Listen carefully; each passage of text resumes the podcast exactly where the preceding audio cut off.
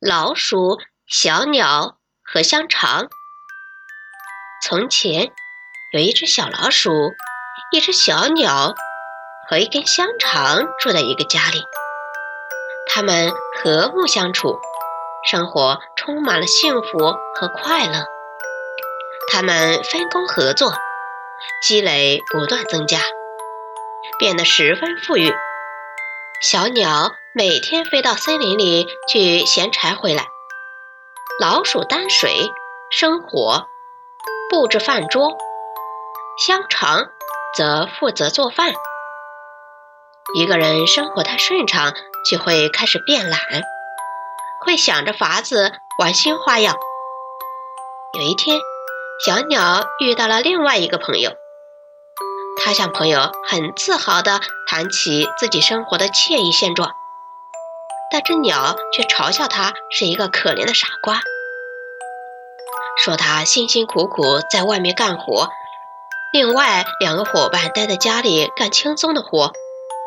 老鼠每天生火、担水之后，就回到自己的房间里躺下休息，到了吃饭的时候才去摆好桌椅，铺上桌布。香肠则坐在锅子旁，除了看食物烹食的情况外，什么事都不做。到了要吃饭的时候，另加一点油盐就算了事儿，不到一分钟就干完了。小鸟听完了这些话，心里很不是滋味儿。它飞回家，把柴放在地上，大家和平时一样坐在一起吃起了饭。进餐之后，又都回到房间睡觉了，一直睡到第二天早晨才起来。还有什么生活比这种默契、合理分工的生活更令人满意呢？可是小鸟受到了朋友的挑拨，第二天不想到森林里去了，还说自己一直在服侍他们两个，做了很久的傻子。现在应该交换一下工作，家务事应该大家轮着干。尽管老鼠和香肠苦苦劝说，讲明他们这样分工最合理，这样才能继续维持正常的生活。但小鸟听不进去，坚持他的提议。最后，他俩只好顺着他。他们用抽签的方式决定了这样的分工：香肠去背柴，老鼠做饭，小鸟去担水。人要是离开了适合自己的工作岗位，会有什么结果呢？香肠出发到森林里去了，小鸟生起火，老鼠架好锅子。只等香肠回家担来第二天用的柴枝，但香肠去了很久都没有回来。他俩意识到他一定出事儿了。小鸟马上飞出去，沿着小路去找香肠。但它飞了不远，就发现路上有一条狗。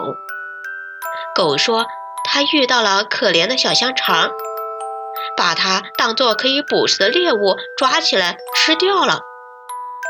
小鸟指责狗公开抢劫、行凶杀人，但一切都已毫无用处，因为狗说他发现香肠从事的工作和他的身份不符合，断定他是伪装的间谍，这样才能把他杀死的。